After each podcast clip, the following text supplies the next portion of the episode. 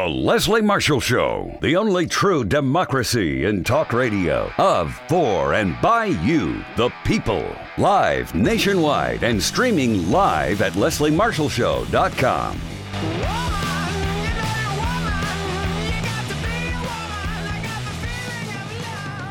Welcome to the Leslie Marshall Show, everyone. My name is Sabrina Calazans, and I'm the Managing Director here at the Student Debt Crisis Center. This is the SDCC takeover of the Leslie Marshall Show. Now, I hope everyone is staying nice and warm. It's been very cold across the country um, because today we have a lot to discuss. We're going to be talking about the complex return to repayment for borrowers. We're going to talk about an important upcoming deadline, and we're going to cover some questions that we've been getting from folks. Today, I'm joined by the SDCC president and founder, Natalia Abrams. Natalia, how's it going? Hey, Sabrina. Um, you know, it's going. I am currently still recovering from COVID. So, you all, COVID is still very much a thing. Stay safe out there and keep masked up. Um, and, you know, dealing with return to repayment. We're talking to so many borrowers that are really struggling and confused. So, that's why we're here today to try to help you untangle stuff and, you know, give you some resources of what to do when you do get into trouble. Well, I appreciate you being here and pushing through and always helping out um, borrowers whenever you can. So that's I'm really grateful for that.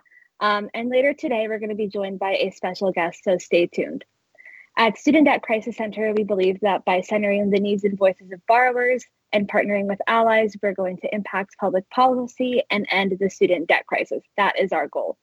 And if you want to learn more about our work and you want to read through some borrower stories, you can visit our website at studentdebtcrisis.org, or you can find us at Facebook, X, and Instagram at, at debtcrisis.org.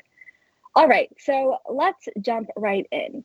Um, as I mentioned, it's been a complex return to repayment for so many folks. It's been about five months, I think, Natalia, which is wild. I feel like it just happened, but time has been flying.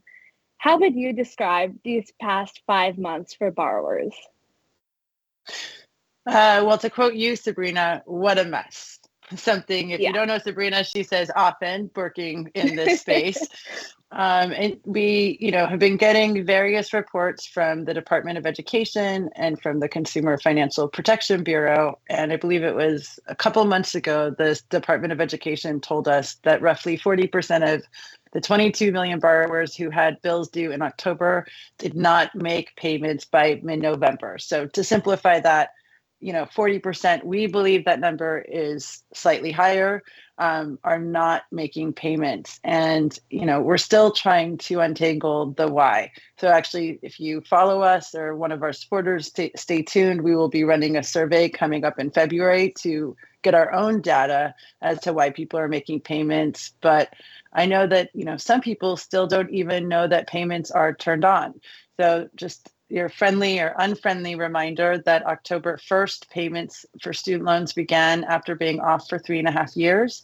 Um, that means that you know if you have student loans, you would have had a payment due, but excuse me there are still some you know things there's still time. You're you haven't screwed yourself up too much if you haven't made a payment because there is this uh, program called the on ramp which allows you you'll still accrue interest unfortunately but they're not going to send you to collections and you're not going to get dinged or put into default the way you were previously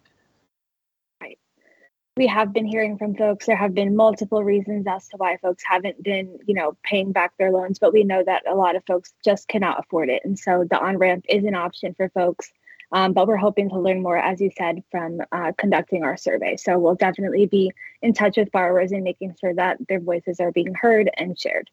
Um, and we also know that the Department of Education has actually been ramping up their efforts to help and protect borrowers by going after student loan servicers. I know that one of the most um, hated servicers out there, I, I, guess I'll say, is MOHELA. There have been a lot of um, complaints about MOHELA. You know, there's been so many things about MOHELA, but recently we've heard other news that the department is also going after other servicers. So within these five months, the department is taking action such as withholding millions of dollars um, in funding for these servicers. They've been instructing them to place borrowers into an administrative forbearance if they are one of the borrowers impacted by servicing issues. So, whenever the servicer makes an error uh, associated to your account, you'll be placed into this administrative forbearance. And servicers are now re uh, applications and taking a look at borrowers' accounts to make borrowers whole again. Um, and for folks who don't know, Natalia, can you explain what an administrative forbearance is? Uh, sure. So this is something that you do not request. It is, you know, we have heard. I know Sabrina, yourself, you went through this yourself. People that applied, let's say in August, you were checking all the boxes, doing everything right because you knew payments were coming on. Well, the department um, and your loan servicer got overloaded with so many requests. And so, because of that, they're not processing your paperwork in a speedy time or the time that it, they should be doing it. So, what they'll do is they'll put you into this administrative forbearance for about two months, and that will allow them time to properly process your application this is involuntary you're this is different than the forbearance you would request for people that have been borrowing for a long time. They may remember requesting a short-term forbearance. Um, and during this time because it's to no fault of your own you'll still receive credit towards public service loan forgiveness or income driven repayment. Um, on this administrative forbearance but i kind of it speaks to some of these servicing errors. It speaks to these people that aren't in active repayment yet as well because again, we're still trying to untangle that. Or did they do it right, or were people just ignoring that payments came on?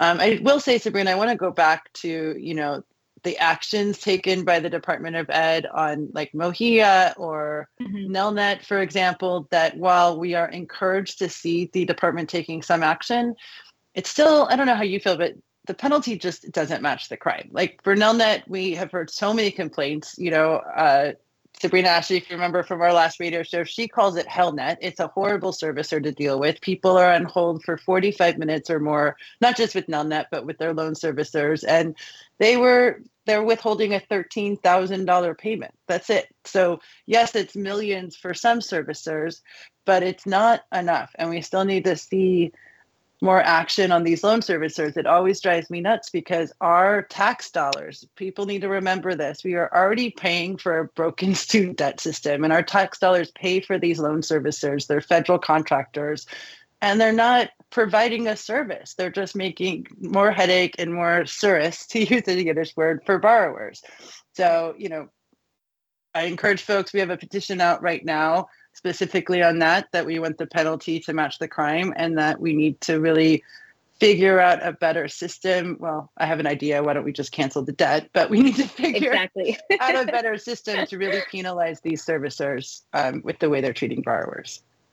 Definitely. I mean, so many borrowers have been reaching out to us, and it was echoed their same sentiments in the CFPB report that came out recently talking about long wait times, borrowers waiting, you know, more than an hour to be in contact with someone. Their servicer, it's their job to be able to answer borrower questions. It's their job to be able to help them and to service them. And yet, borrowers are having to go out of their way, reaching out multiple times, and still not being able to contact someone. That is extremely frustrating.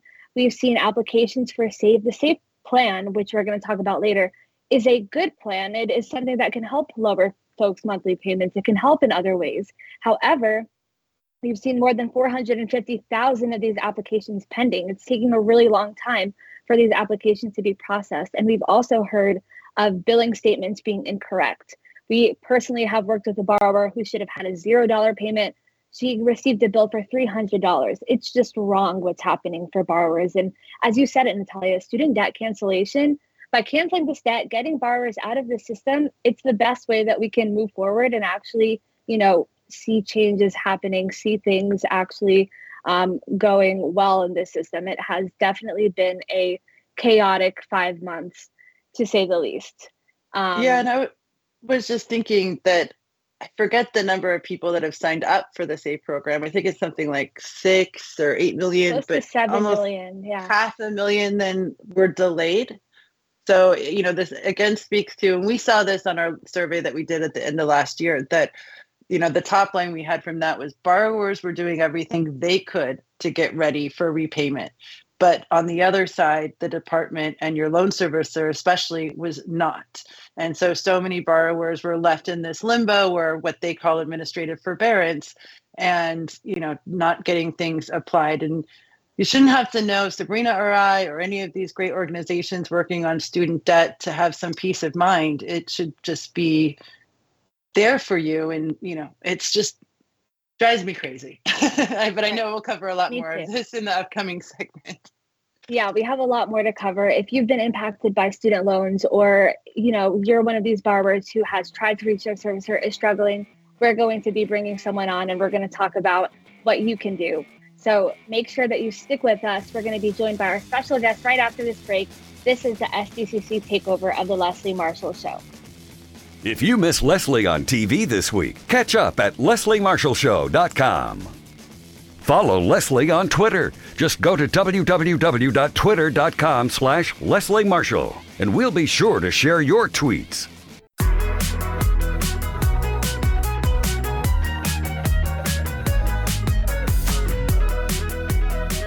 Welcome back to the Leslie Marshall Show. I'm Natalia Abrams and joined today by Student Debt Crisis Center's Sabrina Calazans.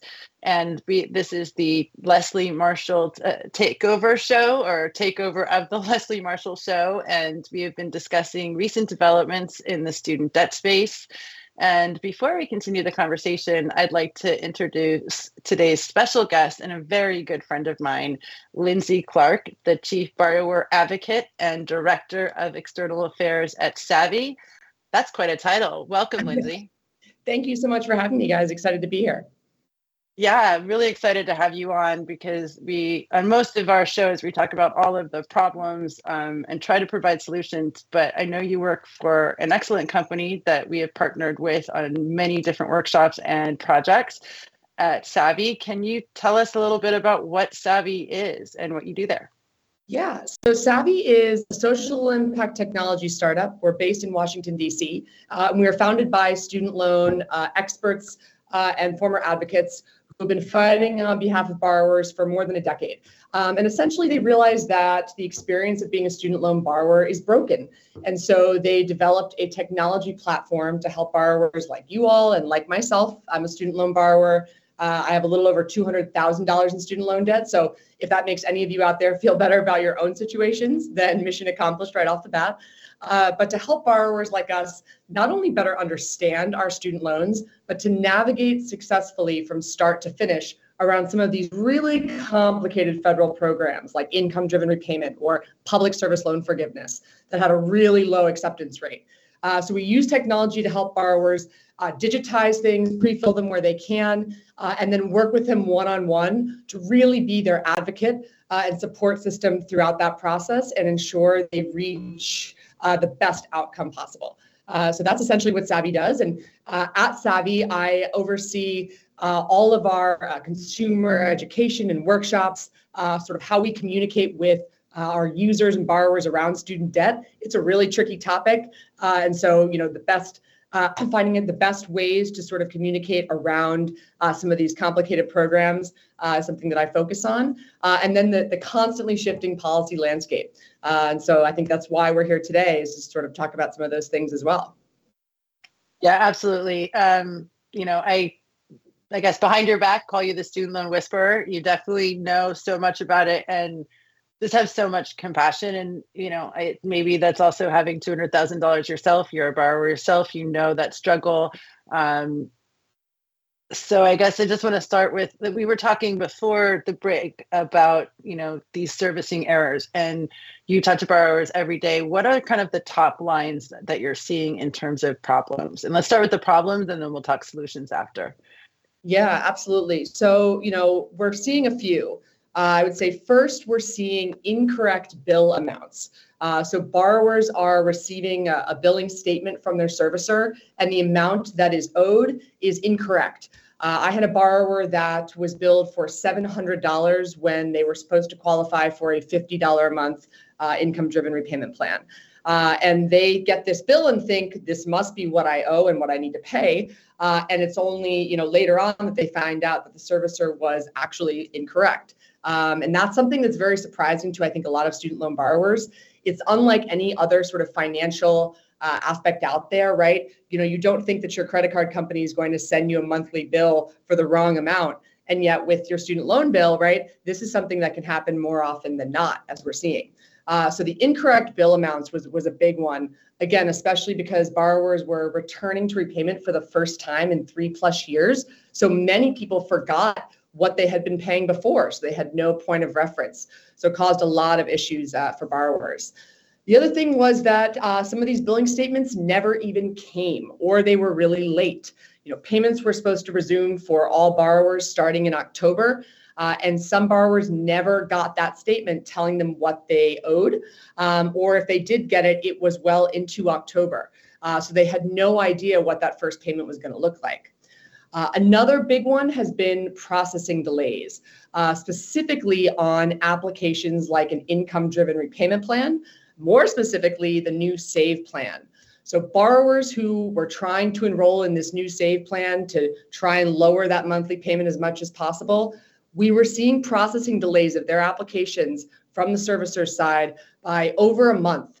Normally, that process, I would say, takes about two to three weeks. Once that's submitted to a servicer, they review it and then get back to that borrower. Uh, and usually the turnaround is quick enough so that the next month they're able to start making a payment on that new plan. We are now seeing delays uh, so prolonged uh, that obviously the Department of Education noticed uh, and these servicers were having to implement administrative forbearances. So essentially putting borrowers on a payment pause while they process their applications. And again, we're seeing those applications take two plus months uh, to process. So borrowers aren't able to uh, get on those plans and start making those payments. Uh, and then again, that last sort of thing I, I, would say is the wait times when borrowers try to call their servicer. So let's say you do run into one of those problems that I mentioned, uh, you know, just now, and you try to call your servicer to figure out what's going on or what to do. You can't get in touch with them. Uh, the wait times are three, four, five plus hours on hold. Uh, and even then, sometimes it's just an automated system and you're never able to talk to someone. Uh, and so borrowers really um, are at a loss of what to do uh, and how to handle some of these issues. So it's been really difficult for people to navigate on their own. Yeah, three to four hours. You know, the report says 45 minutes, but let's remind folks that's an average of what folks are dealing with. And, you know, we've heard that too. People that I mean, even folks on our own team are showing up to meetings and then also on hold with MOHELA or their loan servicer and, you know, have to hop off the moment they get on because they it's the one time in four hours they've been able to contact a person. Um, what's the average wait time for Savi? Just to show you show off a little. It is two seconds, I believe. Uh, that was our latest. So uh, yes, we definitely know that's a huge pain point for borrowers. You know, being able to call a number uh, and speak with someone that they trust and can get accurate information. Uh, but to be able to do that within two seconds is unheard of. So that's something we definitely pride ourselves on. So we, we have a little bit of time, but and we'll get into this more after the break. But you know, what can borrowers do if they encounter these servicing errors? Yeah, well, I mean, servicers are supposed to be taking steps to correct these issues. You know, this is per guidance from the Department of Education. Again, what they've started doing is as soon as a borrower submits an income driven repayment plan application, um, what we're seeing now is those borrowers are just automatically being put onto an administrative forbearance, which basically is buying uh, you know enough time for that servicer uh, to fully process those applications given the delays. So I would say most borrowers should expect to potentially encounter some type of administrative forbearance when they're uh, applying for uh, a program like an income driven repayment plan. Uh, now, if it's taking longer than that, I would say taking longer than two months uh, before that administrative forbearance ends, right, and before you uh, receive notice that you're enrolled on this new plan, your new payment amount, et cetera, you know, what we found uh, to be helpful um, is submitting a complaint to the CFPB. This is sort of the highest level of escalation that a, a student loan borrower yep. can take. Um, and let's talk about that more after the break and give folks exactly where to go. Thank you so much. I'm Natalia Abrams, and this is the Leslie Marshall Takeover.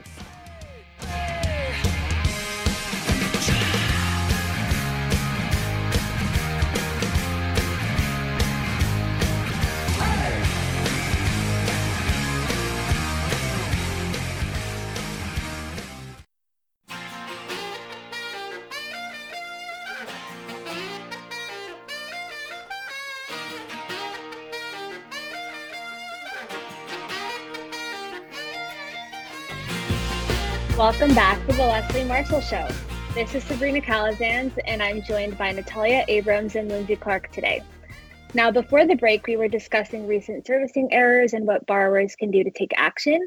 So let's jump right back into that. Lindsay, you were talking about how folks can submit a complaint. Um, how would you encourage folks to go about doing so? Yeah, so this is basically you know the highest form of escalation that a borrower has at their disposal. Um, the CFPB, the Consumer Financial Protection Bureau, helps resolve issues with your student loan servicer. So you can actually submit a complaint to the CFPB at their website. I believe it is consumerfinance.gov forward slash complaint. Um, they accept complaints online uh, as well as over the phone and by mail. Uh, and it's a pretty sort of clear process once you get to that website. Uh, there's sort of a uh, you can start a new complaint. Uh, you know, you can create an account, basically a portal uh, through which you're going to track that complaint. You'll be able to describe what's going on, add any supporting documentation, uh, and then submit that right to the CFPB. Uh, usually they'll review that, and your servicer is required to respond within 15 uh, business days. Uh, so it's one way that we've seen, and, and we've done, done this with several borrowers thus far, uh, to effectively trigger some type of either response from a servicer uh, or action on, on an application. So borrowers always have that at their disposal, regardless of what the issue may be. Uh, if you know if you feel that you cannot get a resolution with your servicer otherwise, this is going to be your best bet. Got and it. we've also been sending folks, uh, sorry to cut you off, Sabrina, but to the Department of Ed to complain. Do you feel that that's useful as well, Lindsay? Yes, I think definitely submitting a complaint through the federal ombudsman uh, is also an effective way. Um, you know, I see many borrowers do both, um, but uh, we've definitely seen that the CFPB has been, uh, you know, an, an, organization that is uh, keenly aware of the servicer issues and is primed to sort of help take action and, and hold them accountable. Um, and they have a, a, big infrastructure behind them to help process these. So I would say either one, you know, you uh, are going to be in good hands. Um, and a lot of borrowers end up doing both. All right. I'm going to ask a few questions if that's okay. Um, some of the most frequently asked questions from borrowers. Um, the first one being I submitted a SAVE application, but it's been taking way too long, more than months. What do you encourage someone to do if they're in that position? Yeah, so I mean, the first step, and they're going to ask you this if you submit a complaint either through the ombudsman or the CFPB, is did you attempt to contact your servicer? Now, we just talked before the break about how difficult it's been for borrowers to get in touch with their servicer because of the wait times, but it's still worth attempting um, and trying to get through to someone on the phone to see where your application stands. Uh, if you're not able to do that, though, um, then submitting a complaint either through the CFPB uh, or the federal ombudsman at studentaid.gov uh, is going to be your best bet. And how can someone lower their monthly payments? I know we've been talking a lot about IDR, so any any thoughts there? Yeah, I mean, income driven repayment plans, uh, especially for those with a really high debt to income ratio, like myself, uh, can help to lower that payment, that monthly payment significantly. Uh, and obviously, this new SAVE plan is uh, the most affordable of all of those uh, income driven repayment plans. However, not everyone qualifies, unfortunately. Parent Plus loan borrowers, uh, you know, were excluded from being eligible for that SAVE plan. Uh, there are other types of repayment plans out there, uh, known as the standard plans, uh, and those base your monthly payment on your debt amount instead of your income. Uh, and so, for borrowers who have a relatively low amount of student loan debt, um, you know, they maybe under ten thousand dollars, um, you know, maybe even under twenty thousand um, dollars, depending upon the amount their monthly payment on a standard plan where the that amount is based on their debt and not their income may be lower. So it's worth checking out all of your options, right? Those that are on that standard plan, you know, where it's basing it on the debt amount, and those that are on that income driven repayment plan. The good news is you can change your repayment plan at any point in time. Uh, and especially with an income driven repayment plan, you can resubmit that application at any point in time throughout the year uh, to have that monthly payment recalculated if your income should change. Uh, so you can always take advantage of any decrease in your income, should you become unemployed, you could uh, resubmit that application and become eligible for as low as a $0 monthly payment. Uh, so that's the best way to sort of, uh, you know, lower that monthly payment. And just a point of clarification, Lindsay, you mentioned, um, you know, borrowers with high debt to income, but also we found like low income borrowers are also very, for the most part, benefiting from the SAVE program as well. Yeah, I believe uh, any bar any borrower who uh, is making uh, under thirty-five thousand dollars a year or around there uh, is going to qualify for a zero dollar monthly payment. Uh, and that is for a single borrower with no dependents. Um, right. And a family so, of four is at 60, I think, so around there. Yep. Exactly. Yeah. Um, so uh, yes, it is absolutely for for lower income borrowers. It is hugely beneficial, uh, and for borrowers again with a, a, you know high debt to income ratio, uh, it is hugely beneficial as well. I know that in our last show in December or November, I don't remember when it was. I believe it was December. Um, we talked about a deadline, an upcoming deadline for consolidation. And at that point, the deadline had not been extended. So it was the December 31st deadline. However, since then, it has been extended until April 30th of this year. Can you talk a little bit about the extension for consolidation, what that means, and what it is for?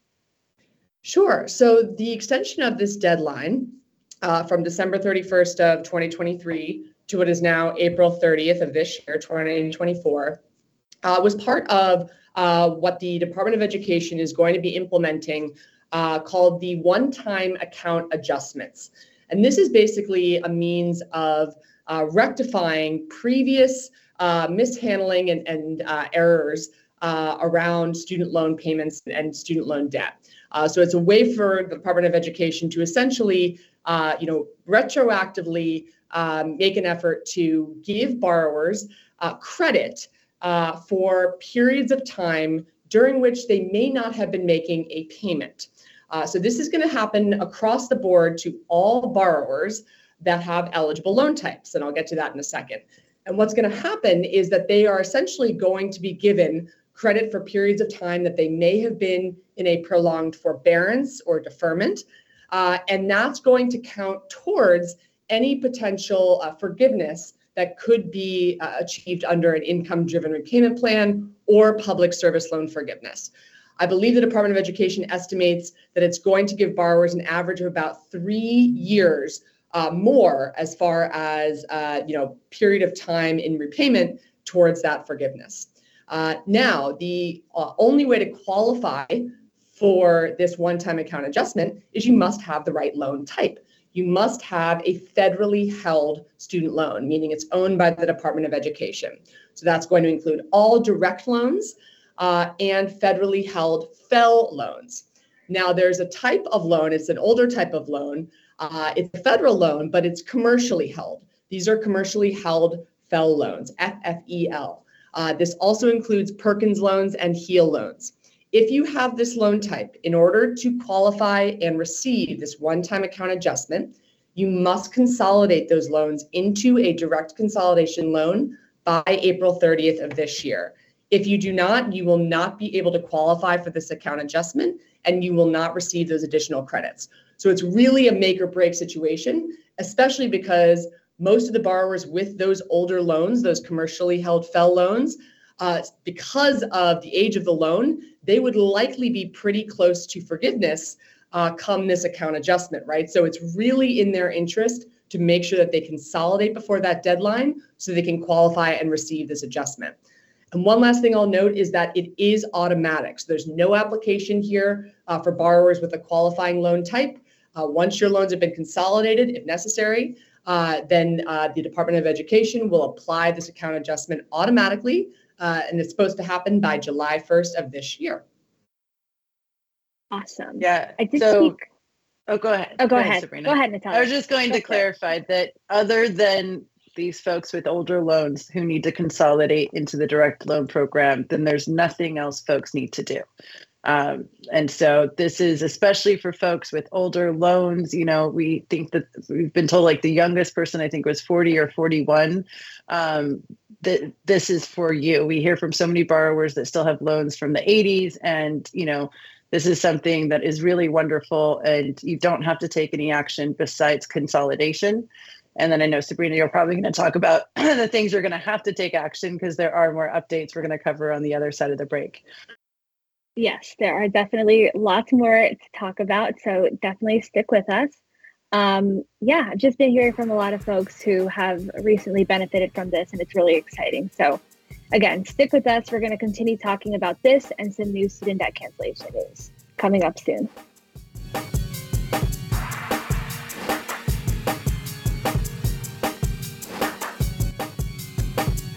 If you miss Leslie on TV this week, catch up at lesliemarshallshow.com.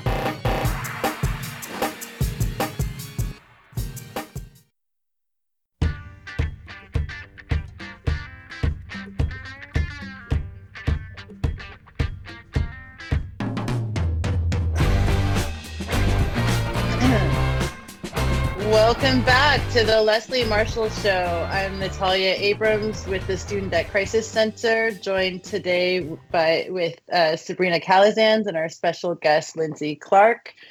Um, at SDCC, we believe that by centering the needs and voices of borrowers and partnering with our allies, like folks at Savi and Lindsay, that we will impact public policy and in the student debt crisis. If you want to learn more about the work that we do at Student Debt Crisis Center or read through borrower stories, highly recommend.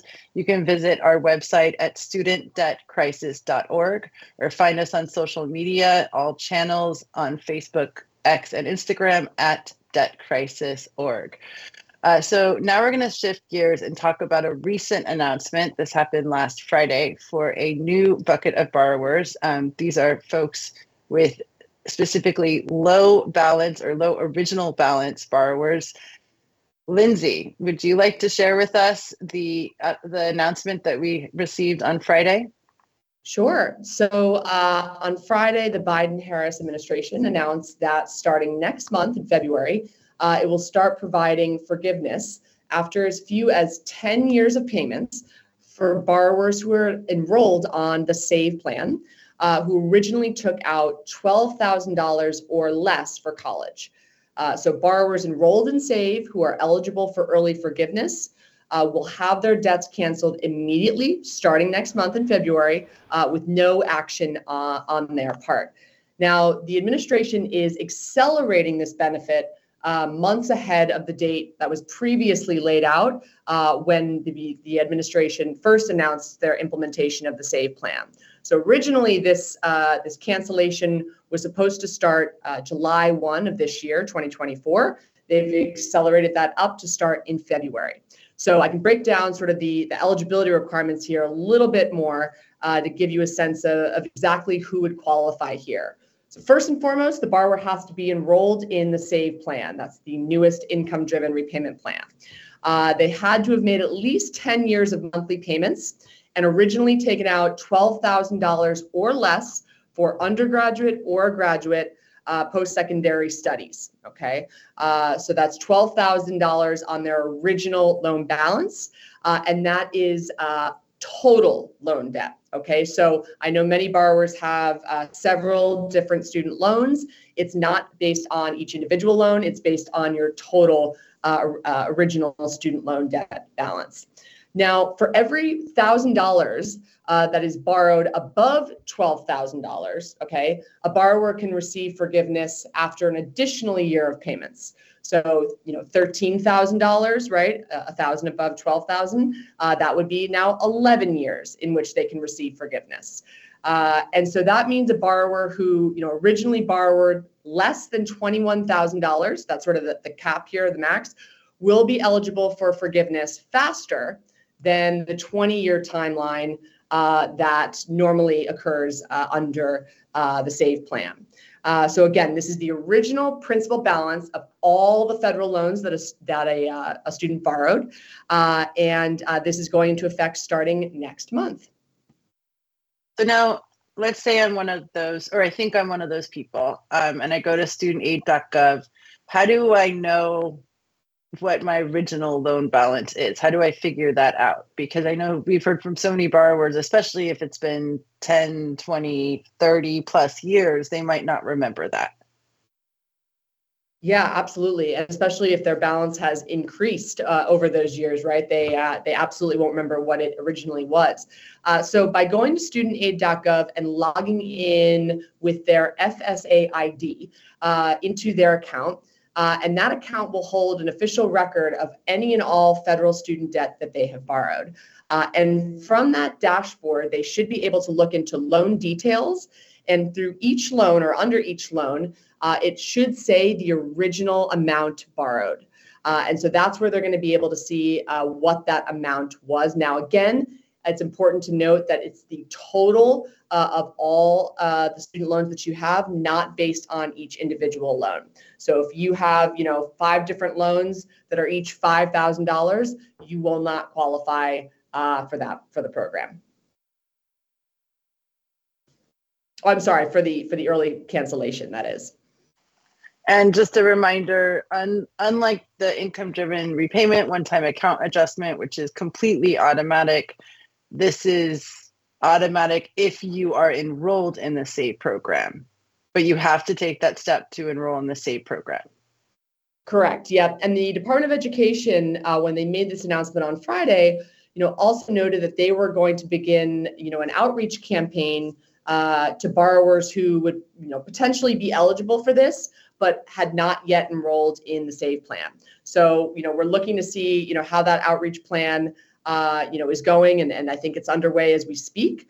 Um, but uh, you know, that's something that the bar- the department is is planning on doing to help encourage any borrower that could take advantage of this to make sure that they're going to enroll in that SAVE plan uh, in order to do so. I think so, one of the yeah, go ahead. Uh, one of the questions that we get the most from folks is the difference between SAVE and IDR. I think some folks don't understand um, how they fit in with one another. So, can you just explain how SAVE fits into IDR? Sure. So, IDR stands for income driven repayment, and that is sort of the umbrella term for what are several different types of income driven repayment plans. So you've got income driven repayment is sort of the main, you know, header title uh, term for the uh, various uh, income driven repayment plans, um, but, you know, sort of below that. Uh, which include the new SAVE plan, uh, you know, which stands for Saving on a Valuable Education. Uh, that was, you know, formerly the REPAYE plan, revised pay as you earn. there's the PAYE income driven repayment plan, so that's pay as you earn. Uh, then there's income based repayment, IBR, and income contingent repayment, ICR. So basically, four types of income driven repayment plans or IDR. Uh, so SAVE is a type of IDR, uh, if that makes it clearer. Yeah, absolutely. And going back to this um, low original balance, you know, the cost of college is astronomical. I'm sure some folks are rolling their eyes that 12,000 seems like a very small amount. We would agree. We would like to see all of it canceled.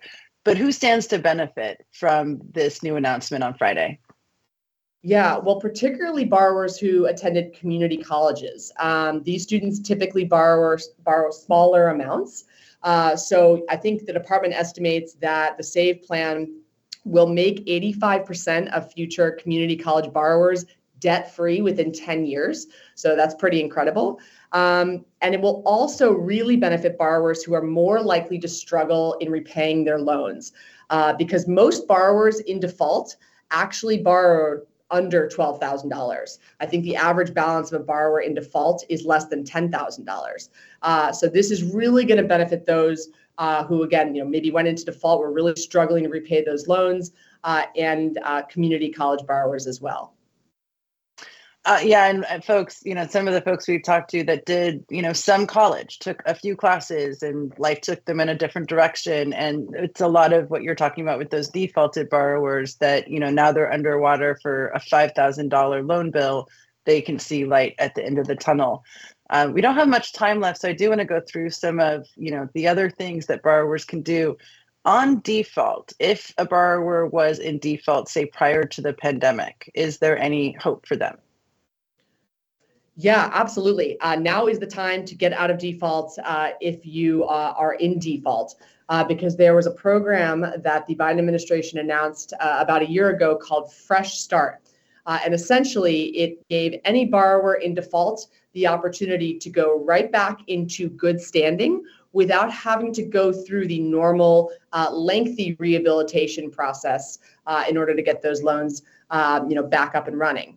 Uh, so this Fresh Start program is currently available. And if you are a borrower in default, uh, what you need to do is you need to sort of verbally opt in to this program by calling the collection agency that has or owns your student loan debt right now, uh, calling them, basically saying, I, I want to enroll in Fresh Start.